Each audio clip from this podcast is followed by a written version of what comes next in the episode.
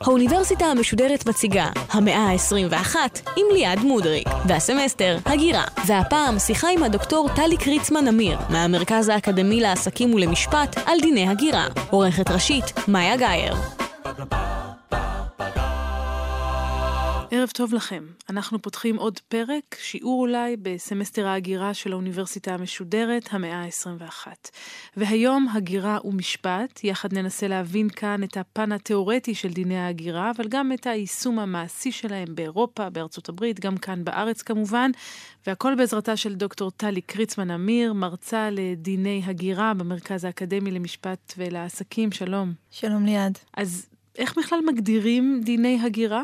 דיני הגירה זאת מערכת uh, שהמקורות שלה הם שניים, הם גם uh, מקורות שנובעים מהמדינה עצמה. Uh, רוב מדינות העולם יש להם uh, מערכת דינים פנימיים שמגדירים מי יכול להיכנס אליהם, מי לא יכול, ומהו סל הזכויות והחובות שחל על מי שנכנס אליהם. המערכת השנייה היא מערכת בינלאומית, יש לנו כללים במשפט הבינלאומי שחלים על טיפוסים שונים uh, של מהגרים. ופה מה שהמשפט הבינלאומי עושה זה מחלק מהגרים לכל מיני קטגוריות, שבראיית המשפט הבינלאומי הן מהותיות, ולכל קבוצה כזאת של מהגרים מקצה איזשהו סל זכויות וסל חובות של המדינה ביחס אליהם. כשהמשפט הבינלאומי עליון למשפט המדינתי? זה תלוי בשיטה המשפטית של אה, אותה מדינה. במדינת ישראל העליונות הזאת היא לא אה, לחלוטין אה, מבוססת, ובהרבה הקשרים של הגירה כן בתי המשפט נראו כמי שמפרשים את המשפט הישראלי כגובר על המשפט הבינלאומי, ויש מדינות אחרות, מדינות אירופה למשל, שבהם המשפט הבינלאומי הוא פשוט נתפס כשווה מעמד למשפט המדינתי, ולעיתים קרובות אנחנו דווקא רואים באירופה מקרים שבהם אה, בעיקר בית הדין אה, האירופי לזכויות אדם מבטל אלמנטים מרכזיים של מדיניות ההגירה של המדינות נוכח המשפט הבינלאומי, בעיקר המשפט האירופי הפנימי. איטליה קיימה במשך הרבה שנים אה, מדיניות החזרה של סירות פליטים ללוב. איטליה נהגה אה, לתפוס סירות פליטים בים הפתוח, זאת אומרת באותו חלק של הים שהוא לא שטח של אה, אף אה, מדינה, ופשוט אה, לדחוף אותם אה, חזרה אה, ללוב, וזה היה בהתאם להסכם שהיה לאיטליה אה, ולוב בשעתו. פסק דין הירשי ג'ימה של אה, בית הדין האירופי לזכויות אדם שם סוף לפרקטיקה הזאת, אה, ובעצם קבע שבגלל שאיטליה מקיימת מגע רשמי עם הפליטים האלה, נוצרת מחויבות של איטליה לבדוק את בקשות המקלט שלהם, והיא לא יכולה פשוט להניח שהם uh, יישמרו, שחייהם וחירותם לא ייגזלו מהם כשהם uh, מגיעים ללוב, אפילו אם יש לה הסכם עם uh, אותה מדינה. כמובן שההסכם uh, פה היה בעייתי מאוד, כי הסכם עם לוב ערב המהפכה היה כמובן הסכם שקצת קשה לחשוב שיקוים בצורה רצינית ויבטיח זכויות אדם למישהו. אני רוצה רגע לשאול אותך שאלת הדיוט שלא קשורה להגירה, אבל uh, כשאנחנו מדברות על משפט uh, בינלאומי, פתאום עולה בי השאלה איך בכלל מתקבלים החוקים. כלומר, אני יכולה להבין איך זה קורה במשפט המדינתי, אני יודעת, יש כנסת, יש בית משפט שאחר כך מפרש את החוקים והפסיקה שלו אולי גם קובעת הלכות. איך זה קורה במשפט הבינלאומי? ברמה העקרונית, מקורות המשפט הבינלאומי העיקריים שרלוונטיים לתחום שלנו הם שניים, אחד זה אמנות בינלאומיות, שלגבי אמנות בינלאומיות, הכלל שלנו שמדינה חייבת באמנה בינלאומית, אם היא הסכימה להתחייב באמנה הזאת, אוקיי? אם מדינה חותמת על אמנה ומאשררת אותה, היא מחויבת אבל בה. אבל מי כותב את האמנה? אז האמנות נכתבות מתוך איזשהו משא ומתן בין נציגים של מדינות... משרדי המשפטים? ש... זה יכול להיות נציגי המשפטים, זה יכול להיות נציגי משרד החוץ, זה יכול להיות אנשים שהם אה, לאו דווקא עובדים רשמיים של אותם אה, משרדים, אלא נשלחים כי יש להם איזושהי מומחיות ספציפית בתחום של האמנה. סתם למשל, אחת האמנות הרלוונטיות לתחום שלנו, האמנה בדבר מעמדם של פליטים, ישראל טאג בעצמה מעורבת בניסוח של האמנה הזאת, שלחה אה, נציג מטעמה. ודחפה קדימה את הניסוח של האמנה הזאת, כי בזמנו הייתה תחושה שזה נושא שלישראל יש בו אינטרס גדול, שהאמנה הזאת כוננה אחרי מלחמת העולם השנייה, והמחשבה הייתה דרכה להגן על הפליטים היהודים של מלחמת העולם השנייה. אז אני רוצה באמת אולי שנעמיק בסיפור הזה, אבל עוד לפני כן אמרת שאמנות זה סוג אחד. של חקיקה כן. בינלאומית, מה הסוג השני? הסוג השני של uh, מקורות uh, במשפט הבינלאומי שרלוונטי לענייננו, זה uh, סוג שנקרא מנהג, וזה כללים שאינם uh, בהכרח מעוגנים בכתב. אלא הם כללים שמדינות נוהגות לפיהם לאורך זמן באופן עקבי וממושך, ומדינות מסוגים שונים נוהגות לפיהן. ומה שעוד חשוב לומר לגבי הסוג הזה של המקורות הוא שמדינות נוהגות לפי אותו מנהג כי הן מרגישות מחויבות משפטית לנהוג כך. כן, לא אה, מספיק שהן נוהגות כך כי זה תואם את האינטרסים שלהם, או משיקולים דיפלומטיים כאלה ואחרים, אלא הן צריכות לנהוג לפי המנהג, כי הן מחויבות משפטית אה, לעשות כך. וכך בעצם על פני שנים מתגבשת איזושהי מין אה, תורה שבעל פה כזאת של המשפט הבינלאומי, שהופכת להיות אה, דין מחייב עבור מדינות. יש לנו דוגמה למנהג כזה? כן, אז למשל, שוב, אם אני חוזרת להקשר שלנו של דיני ההגירה, אז אה, יש כלל אה, משפטי מאוד חשוב בהקשר של אה, פליטים למשל, אה, שאומר שאסור לגרש פליטים אל מקום שבו חייהם וחירותם יהיו בסכנה. זה כלל שהוא כלל מנהגי. יש לו גם ורסיה רזה יותר, מגינה פחות על פליטים, שמעוגנת באמנת הפליטים, אבל הכלל המנהגי פה הוא כלל רחב יחסית, שבעצם מונע גירוש של פליטים למקום שבו חייהם וחירותם יהיו בסכנה. אז בואי נחזור לאמנת הפליטים. את אומרת שנות ה-50 של המאה ה-20, אחרי מלחמת העולם השנייה. מה הסיפור שמאחורי גיבוש האמנה הזאת? אמנת הפליטים נוסחה ב-1951 על ידי קבוצה של 26 מדינות. ורוב המדינות המנסחות היו מדינות uh, צפון uh, אמריקאיות, אירופאיות. ישראל הייתה במנסחות, והיו נציגים בודדים לאפריקה ולאסיה גם בחבורה. אבל כשניסחו את אמנת הפליטים, בעצם התפיסה הייתה שבעיית הפליטים היא אה, בעיה שהיא ספציפית לאותה נקודת זמן. כי באמת צריך לומר, כבר שמענו על זה גם בתוכניות הקודמות, מלחמת העולם השנייה באמת טרפה את הקלפים מבחינת אה, פליטות, והותירה מצב שבו המונים בעצם נותרו מחוסרי בית וצריכים למצוא עכשיו אה, מקום חדש להתיישב בו. מלחמת העולם השנייה הייתה איזשהו רגע שיא, במובן השלילי של המילה. מבחינת ההיסטוריה האנושית, אבל היא גם הייתה איזשהו רגע מאוד מאוד מגייס, ובאמת אחרי מלחמת העולם השנייה אנחנו רואים תנופה מאוד גדולה ומאוד יפה בעיניי של התפתחות אה, בתחום של דיני זכויות אדם בכלל, ואמנת הפליטים היא חלק מהגל הזה, היא אחת הראשונות אה, בגל הזה. ואת אומרת, הם, הטעות שלהם אולי הייתה בזה שהם חשבו שזה עניין זמני, איזושהי החלטה שאמורה לטפל במצב חסר תקדים וגם אולי שלא יישנה בעתיד. חלק מהעניין היה באמת אינטרס הומניטרי, אבל חלק מהעניין היה גם אינטרס פוליטי. והאינטרס הפוליטי פה הוא פועל בכמה מישורים. אה, מצד אחד, אה, אמנת הפליטים הגנה אה, בצורה המיטבית על פליטים פוליטיים. מהבחינה הזאת היא הייתה מאוד מאוד שימושית בתקופת המלחמה הקרה.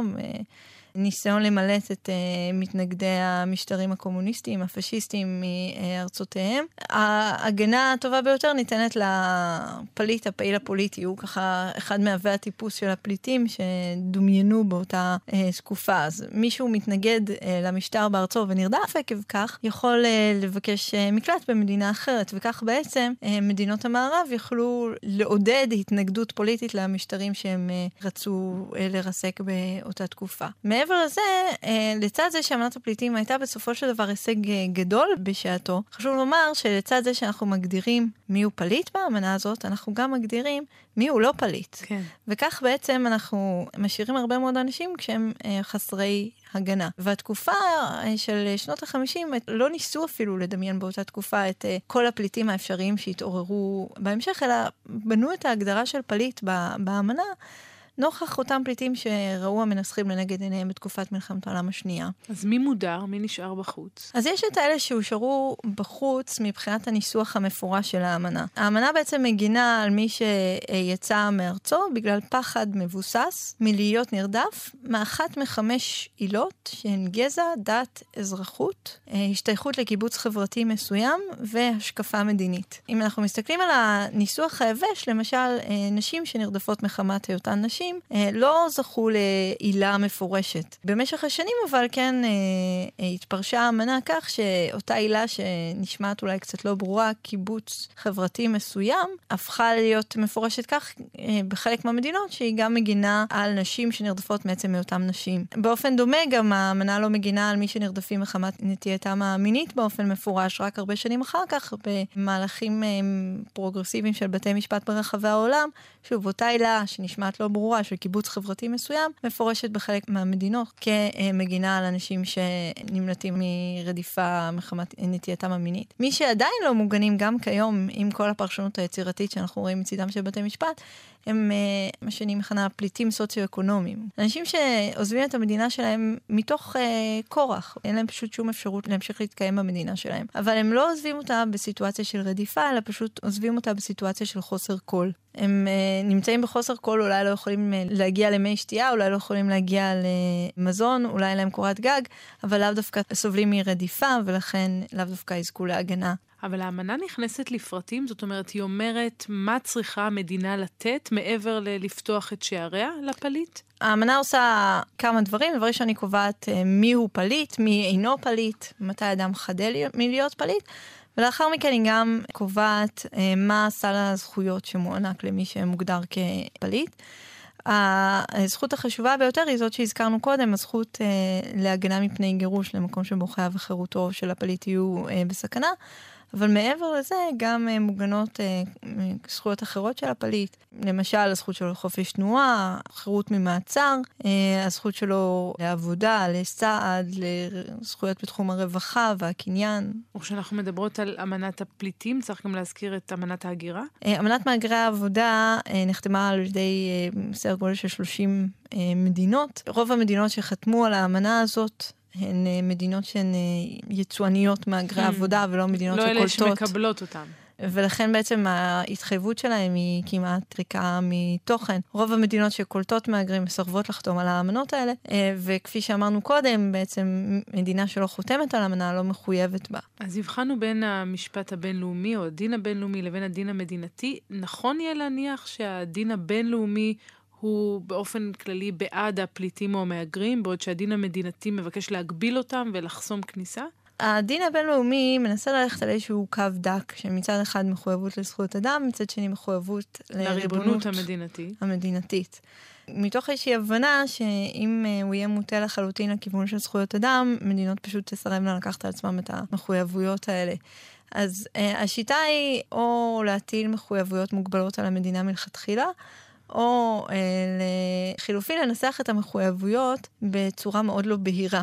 אה, וחלק ממה שאנחנו רואים בתהליכי ניסוח של אמנות זכויות אדם זה אה, מריבה על ניסוחים כך שהם ישאירו מספיק מקום לפרשנות המדינתית, וכל מדינה תוכל אה, לצקת לתוכם תוכן כרצונה. כי אני שואלת את עצמי אילו כלים עומדים בפני המערכת המשפטית, נגיד הישראלית או לא משנה אחרת, בבואה ליישם את מדיניות ההגירה גם של המדינה וגם הבינלאומית. בדרך כלל מערכת המשפט בעצם נשענת על מערכת האכיפה כדי ליישם את המדיניות המשפטית הזאת, נכון?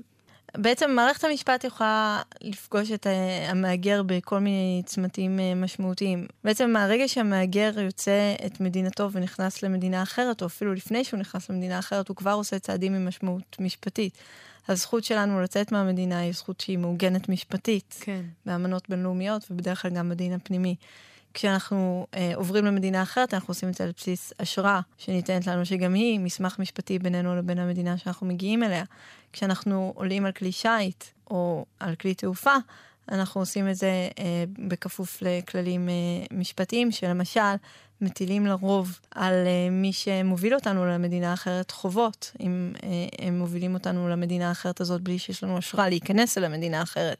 מהרגע שאנחנו נמצאים בגבול המדינה שאליה אנחנו רוצים להגיע, שוב יש צעדים משפטיים, כי אנחנו בעצם הופכים את עצמנו באותו רגע שאנחנו בגבול לנתונים לסמכות השיפוט של המדינה הזאת.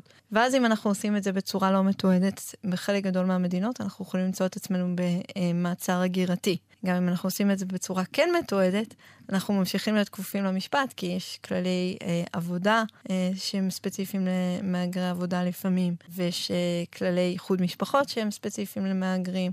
אבל מה מייחד מעצר הגירתי? מעצר הגירתי הוא מעצר שהוא אה, לרוב אה, ללא הגשת כתב אישום, והוא מופעל על עצם זה שאדם מגיע למדינה ונמצא בה באופן לא מתועד. המונח מעצר הגירתי קשור למה שלרוב מדברים עליו בשיח הציבורי, אי חוקיות של מהגר. אני מעדיפה לעשות שימוש במונח אה, היעדר תיעוד. בעיניי אין אדם לא חוקי, אבל יש אדם לא מתועד. הבעייתיות בכניסה הלא מתועדת של אנשים היא כמובן ברורה מנקודת מבט של המדינה. המדינה, כן. יש לה אינטרס אה, לשלוט בכניסה של אנשים לתוכה ולקבוע מי יוכל להיכנס ומי יודר ממנה, אבל צריך לקחת בחשבון שיש סיטואציות של מהגרים שאין להם את הפריבילגיה להשיג תיעוד.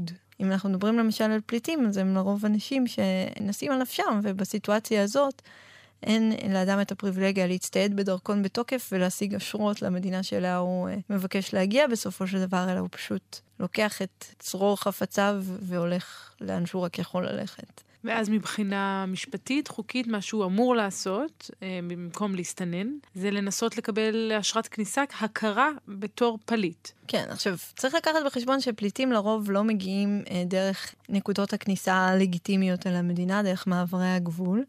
והם לא מגיעים אחרי אה, ביקורים בשגרירויות או קונסוליות, כך שהיכולת שלהם לקבל אשרות כניסה מוגבלת, ואמנת הפליטים מכירה בבעייתיות הזאת, וקובעת כלל שלפיו מדינות לא תפללנה פליטים על הכניסה הלא מתועדת שלהם אה, למדינות, כי זה ברור שתיעוד זה פריבילגיה שלפליט אה, אין בהרבה סיטואציות. אז דיברנו על הכניסה, אבל גם ההימצאות כמובן יש לה משמעות. בתי המשפט גם יכולים לתת סעד למהגר או לפליט, אפילו אם הוא לא חוקי. הזכות של אה, מהגרים מתועדים או לא מתועדים לגישה לערכאות נשמרת. יש גם עוד סל של זכויות שאינו תלוי בשאלת המעמד, למשל בתחום העבודה. כשאנחנו מדברים על שוק העבודה, הקטגוריה המוגנת שם היא הקטגוריה של עובד, ואדם נכנס לקטגוריה של עובד כל זמן שהוא באמת עובד, בלי שום קשר למעמד האזרחי שלו, ואם הוא מתועד או לא מתועד, או פליט או מהגר עבודה, או איך שלא אה, נכנה את הקטגוריה שאליה הוא שייך. ואז באמת בחלק מהמקרים אנחנו רואים בארץ וכמובן גם בחו"ל, שמהגרים ופליטים פונים לערכאות. כי האוכלוסיות האלה של המהגרים, דווקא בגלל שאינם בני הארץ, בגלל שיש להם נחיתות בתחום הידע השפתי, בתחום הידע של הזכויות וכן הלאה, הם חשופים יחסית לניצול גבוה בשוק העבודה, ואז בתי המשפט מאוד חשובים ביחס אליהם. אז אולי נשמע דוגמה למקרה כזה, שבו אה, פליט ביקש סעד מבית המשפט, נשמע את האיש מוטסים עלי וגם את עורך הדין שלו, אסף וייצן. יש הרבה אנשים שהביאו להם אה, זימונים לחולות וללא תשאול, ואנחנו אומרים שזה לא חוקתי ו... וחייבים תשאול לפני זימונים לחולות. מועטסים נשלח לחולות בלי שהוא בכלל נשאל אפילו שאלה אחת, בלי שנומק למה דווקא הוא. מי שמנהיג, או אחד המנהיגים של המחאה החברתית והוכר כפליט על ידי הנציבות, אה, בעצם דווקא נשלח הוא לשם. אנחנו מאוד מקווים שבית המשפט העליון יבין שמה שהמדינה עושה פה, הבליץ הזה של הוצאת אלפי הוראות שהייה, נעשה בניגוד לדין, וצריך לבטל אותו, וזה בכלל לפני שאני נכנס לשאלה אם זה חוקתי לשלוח אנשים לשארית חייהם לחולות. אז זו אמנם דוגמה שלא מדברת על מהגרי עבודה, מה שעסקנו בו קודם, אלא על מעמד של פליטות, אבל זו כן דוגמה למצב שבו מערכת המשפט נותנת סעד, נגיד במקרה מהסוג הזה, ואני מנסה לחשוב אם זה לא ממחיש גם את מה שקורה בארץ ואת הטשטוש בין מהגרי עבודה לבין פליטים. בישראל. אולי תוכלי להרחיב על זה. כן, אני חושבת שבארץ חלק מהבעיה היא שהייתה איזושהי מגמה מודעת של הדרג הפוליטי לטשטש בין הקטגוריות. במשך הרבה שנים אנחנו שמענו שמבקשי המקלט מאריתריאה הם אה, מסתנני עבודה. אני חושבת שהטרמינולוגיה הזאת משמשת בעיקר בשביל לעשות אה, דה-לגיטימציה של ההגעה וההימצאות של האוכלוסייה הזאת פה. אני חושבת שבעיקר מבחינה ציבורית, אבל הטרמינולוגיה הזאת גם אה, נעשה בשימוש בבתי המשפט. כי מול אה, רציונליזציה של לקבל פליט שנס על נפשו ונמלט על חייו, אנחנו בעצם אה, לא יכולים להישאר אדישים, בעוד שכשהוא מתואר רק כמסתנן עבודה, שרוצה בסך הכל אולי להיטיב את מצבו הכלכלי, אנחנו כבר אומרים אין כניסה. נכון, ובאמת בכמה מההליכים המשפטיים אה, המדינה ניסתה להטיל ספק בסיווג הזה של אה, אנשים כמבקשי מקלט. אני חושבת אבל שהמהלך הזה היה לא מאוד אה, אפקטיבי, בין היתר הוא היה לא מאוד אפקטיבי, כי כשהמדינה ניסתה אה, לטעון בטיעוניה המשפטיים שאנשים שמגיעים לישראל מאריתריאה ומסודאן הם אה, מסתנני עבודה, כמו שאמרנו קודם, אחת מהשאלות שבית המשפט שאל והקשה היא, למה בעצם המדינה לא בודקת את בקשות המקלט? חלק מהבעיה הייתה שבמשך הרבה שנים, בעצם עד 2013, המדינה לא נהגה לבדוק בקשות מקלט של מי שהגיעו מאריתריאה ומסודאן. כלומר, מה, הם הגישו בקשות והמדינה פשוט התעלמה מהן?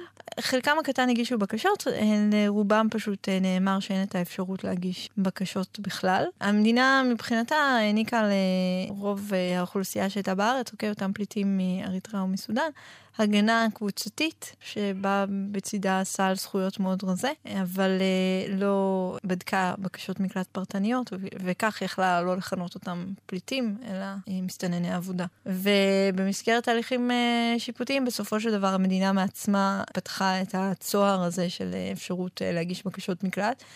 חייבת לומר אבל שמדובר בצוהר קטן מאוד, כי בסופו של דבר, הסטטיסטיקות בישראל הן אה, די מחרידות. אחוזי ההכרה בפליטים בישראל עומדים על 0.2 אחוז בשנה מתוך כלל הבקשות שמחליטים בהן, שזה חלק קטן מתוך הבקשות שמוגשות. אבל אנחנו מדברים בסופו של דבר על אוכלוסייה של אנשים מאריתריאה ומסודאן, אנחנו יכולים להסתכל במדינות מערביות אחרות ולראות שבמדינות אה, המערב אנחנו מדברים על אחוזי הכרה של בין 70 ל-90 אחוז במבקשי מקלט אה, מאריתריאה וסודאן. כך שהפער הזה הוא פער שקצת קשה להסביר אותו בשוני אובייקטיבי אה, אמיתי. אז איך בכל זאת המדינה מסבירה את זה? אז לגבי מבקשי המקלט מאריתריאה, העילה שבגינה הם מבקשים הגנה בישראל היא לרוב עילה שקשורה בשירות הצבאי באריתריאה, שנמשך מגיל 18 עד גיל 45 על פי חוק, ולפעמים בפועל אה, מתחיל בגיל צעיר יותר ומסתיים בגיל מבוגר יותר. אה, וזה שירות שהוא אה, בבחינת עבודות כפייה, וכולל לא אחת מעצרים ועינויים. שם העמדה המשפטית הישראלית הייתה שהתחמקות משירות צבאי מבחינת ישראל לא יכולה לזכות אנשים במקלט בישראל. העמדה המשפטית הזאת עמדה אה, לאחרונה בבחינה בבית הדין לערערים. זאת ערכאה שמטפלת לא מעט בתיקים בתחום ההגירה, ובית הדין לערערים קבע שהעמדה הזאת היא פסולה. כיום אה, יש בעניין הזה ערעור של המדינה, שמנסה בכל אופן לשמר את האפשרות לדחות לחלוטין אה, בקשות מקלט של אריתראים. מה בעצם קובע החוק הישראלי לגבי מהגרי עבודה, פליטים? אז אין לנו בעצם חוק ישראלי שקובע משהו. מה שיש לנו זה מדיניות רשמית שישראל אינה מדינת הגירה, שאנחנו אה, רואים שגם בכירים וגם בתי משפט חוזרים עליהם, על המדיניות הזאת אה, שוב ושוב. יש לנו חוק השבות, אה, שהוא לא חוק הגירה מבחינת ישראל, אלא הוא חוק אה, עלייה. ולצד זאת יש לנו עוד פירורי חוקים שעוסקים בנושאים שונים. אז ההסדרים העיקריים לגבי מבקשי מקלט בעצם נמצאים לנו בנוהל פנימי של משרד הפנים, שהשתנה מספר פעמים בעשור וחצי האחרונים שבמהלכם הוא מופעל. לגבי מהגרי עבודה, יש לנו כמה הסדרים חוקיים, חוק עובדים זרים אה, וחוק הכניסה לישראל, שקובעים אלמנטים שונים. חוק עובדים זרים יותר מתעסק בעניין של החובות של מעסיקים כלפי העובדים. כן. חוק הכניסה לישראל יותר עוסק בעניינים של אה, מעצר, משמורת וביקורת שיפוטי עליהם, אבל שוב, אחד החריגים הבולטים במקרה של ישראל הוא העובדה ש... אין לנו דיני הגירה סדורים, אלא מין טלאי על טלאי שהוספו במשך השנים. אבל צריך לומר לא בהקשר הזה, באמת יש כאן התנגשות בין אינטרסים. כי מצד אחד מחויבות לזכויות אדם והרצון לעזור לכל אדם באשר הוא אדם ודאי כזה הנמלט על נפשו, אבל מצד שני, המדינה חייבת לשמור על גבולותיה. כן, בהקשר הזה אנחנו לא שונים, אבל ממדינות אחרות, וגם את זה צריך לקחת בחשבון. אני חושבת שהשיח בישראל מתנהל כמו שיח אה, פרטיקולריסטי כזה, כאילו אנחנו המדינה היחידה שמתמודדת עם הדילמה הזאת, אבל בסופו של דבר אנחנו רואים שכל מדינות העולם מתמודדות עם בדיוק אותה דילמה. אז בואי באמת נדבר על זה, כי גל ההגירה הנוכחי באירופה באמת אה, אולי משנה כבר את ההתנהלות המשפטית? זאת אומרת, אפשר לראות את זה כבר, את השיח המשפטי שמתאים את עצמו למציאות? אז אני חושבת שאנחנו עדיין לא לגמרי שם, אבל אני חושבת שאנחנו בהחלט צועדים לכיוון הזה. אני חושבת שאחד הדברים אה, שבולטים בגל ההגירה הנוכחי באירופה, זה um, העובדה שהוא פשוט uh, ממחיש לנו את uh, המגבלות של המשפט כרגע. הגל הגירה הזה הוא גל שמורכב מהגירה מעורבת, אוקיי? יש בו שיעור לא קטן בכלל של פליטים, ויש בו גם טיפוסים אחרים של מהגרים שמשתייכים לקטגוריות אחרות, קטגוריות שזכאיות לזכויות פחותות מאשר פליטים. ואחד האתגרים שמדינות נתקלות בהם כרגע זה איך בעצם הן יכולות במסות האלה להבחין בין מי שהוא פליט למי שאינו פליט. אה, וזה עומס אדמיניסטרטיבי אדיר אה, לנהל את המערכת הזאת ש, שבודקת בקשות מקלט. אז מה עושים? זה בדיוק הקושי. דיני הפליטים מותאמים לטיפול פרטני hmm. שבודק כל אחד ואחד. זה דבר שהוא לא אפשרי כרגע. מצד שני, מדינות גם לא יכולות לקחת את הסיכון. שהן לא מתייחסות אל כולם כאל פליטים. כי אם הן חלילה לא מתייחסות אל אנשים כאילו הם פליטים, ובדיעבד מסתבר שהם אכן היו פליטים, הן נמצאות בהפרה של המשפט הבינלאומי. אז כרגע המצב הוא עדיין לא מצב יציב, אנחנו רואים שמדינות עדיין ככה מתלבטות לגבי המשך הדרך שלהם, אבל אני חושבת שמה שאנחנו רואים זה בעיקר את הקריסה של, של מערכת הדינים הזאת, אה, של דיני פליטים, שהיא מערכת דינים שלא מותאמת להגירה בהיקפים כאלה. אז אני חושבת שמצד אחד יש משהו אידיאולוגית אה, שנראה לי יפה אולי בזה שיש אה, מערכת שהיא אדישה למספרים, כי מנקודת מבטו של הפליט הבודד, ההגירה שלו מכל עולמו, והיא בלתי תלויה בהגירה של האדם האחר שהגיע איתו בסירה הרעועה שבה הוא מהגר. אבל אה, אם אנחנו מסתכלים על זה, נקודת המבט של אה, הפרקטיקה של המדינות, אנחנו רואים שמנקודת מבטן של המדינות זה בהחלט כן משנה. ואני חושבת שלצד זה שאנחנו לא צריכים לאפשר פשרה על עקרונות הליבה של דיני הפליטים, גם במצבים של אה, הגירה המונית, אנחנו כן צריכים להכיר בזה שביחס לעקרונות אחרים, אנחנו כן צריכים לחתור לאיזשהו איזון בין מצד אחד זכויות הפליטים, לבין הזכויות של האוכלוסייה המקומית והאינטרס של המדינה המארחת בשמירה על הריבונות שלה. ויש כבר, את מזהה מהלכים למציאת איזון חדש כזה? יש סיכוי שממש תשתנה ההלכה הנהוגה, או אפילו ישתנו הדינים עצמם? אה, יש אה, מאמצים אה, לכנס ב-2018 מהלך של חשיבה יותר רציני על הנושא הזה של הגירה המונית. יש גם uh, הצהרה מספטמבר האחרון, הצהרת ניו יורק, שעוסקת בתופעה הזאת של uh, הגירה המונית. בין היתר, אחד הדברים הכי חשובים בתופעה של הגירה המונית זה השאלה של איך מחלקים את האחריות על הכמות המאוד גדולה הזאת של אה, מהגרים. מה שראינו שקורה באירופה, למשל, היא שמי שמקבלים את רוב המהגרים, הם מדינות הקו הראשון, אלה שיש להם חוף לים התיכון, ולכן הן יחסית נגישות. אה, לרוע המזל, אלה היו המדינות הפחות יציבות באירופה. כשאני אומרת לרוע המזל, אני מתכוונת גם מנקודת מבטן של אותן מדינות. וגם, אגב, אני אעצור אותך רגע, גם מנקודת מבטם של הפליטים, שלא מקבלים בדיוק. שם תנאים. אולי נשמע קטע קצר שמביא אה, חלק מדוח אמנסטי בהקשר הזה, שמתאר את המצב של פליטים שהגיעו ליוון. הנה. We, we saw people being in overcrowding conditions, being unable to have access to the toilet facilities, lack of complete lack of hygiene products in some areas like there's nothing being given to them like toothpastes um, soap to wash themselves אז אנחנו שומעות את התיאור, תנאים היגייניים ירודים, כי המדינות האלה, כפי שאת אומרת, באמת לא ערוכות, ואת אומרת, מה, זה הולך לשנות את כללי המשחק, את חוקי המשחק?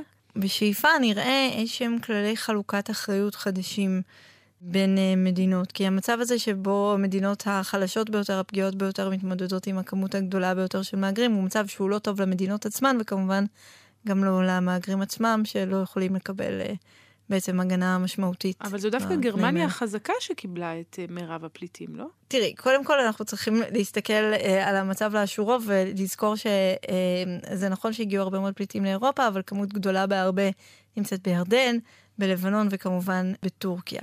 עכשיו, זה נכון שגרמניה הייתה נדיבה יותר, אבל uh, צריך לזכור שהכללים המשפטיים הנוכחים באירופה, שקבועים בתקנות uh, דבלין, קובעים שפליט הוא האחריות של המדינה הראשונה שאליה הוא uh, מגיע. כן. וכשגרמניה פותחת את שעריה ומאפשרת לאנשים להגיע אליה ממדינות אחרות, היא עושה את זה בניגוד לכללים האלה. מעל ומעבר למחויבות שלה על פי הכללים האלה. מה שאני הייתי מקווה שאנחנו נראה בהמשך זה כללים שקובעים חלוקת אחריות שהיא לא מבוססת על המגע השרירותי של פליט עם המדינה הראשונה שהוא מגיע אליה, מבוססת על אה, איזשהו משהו יותר מהותי, מבחינת אה, יכולת הקליטה של אה, מדינות. נצטרך לחכות עד 2018, אני מבינה, כדי לראות אם זה קורה. מקווה שגם אז זה יקרה, אם זה יקרה אז זה גם יהיה מצוין. את אומרת, אם לא 2088, משהו כזה. טוב, אני רוצה מאוד להודות לך על השיחה הזו שפתחה לנו צוהר אל דיני ההגירה, דיני הפליטות. דוקטור טלי קריצמן אמיר, תודה רבה. תודה לך. ותודה גם לכם על ההאזנה. אנחנו ניפגש כאן גם בשבוע הבא, בתוכנית נוספת של האוניברסיטה המשודרת.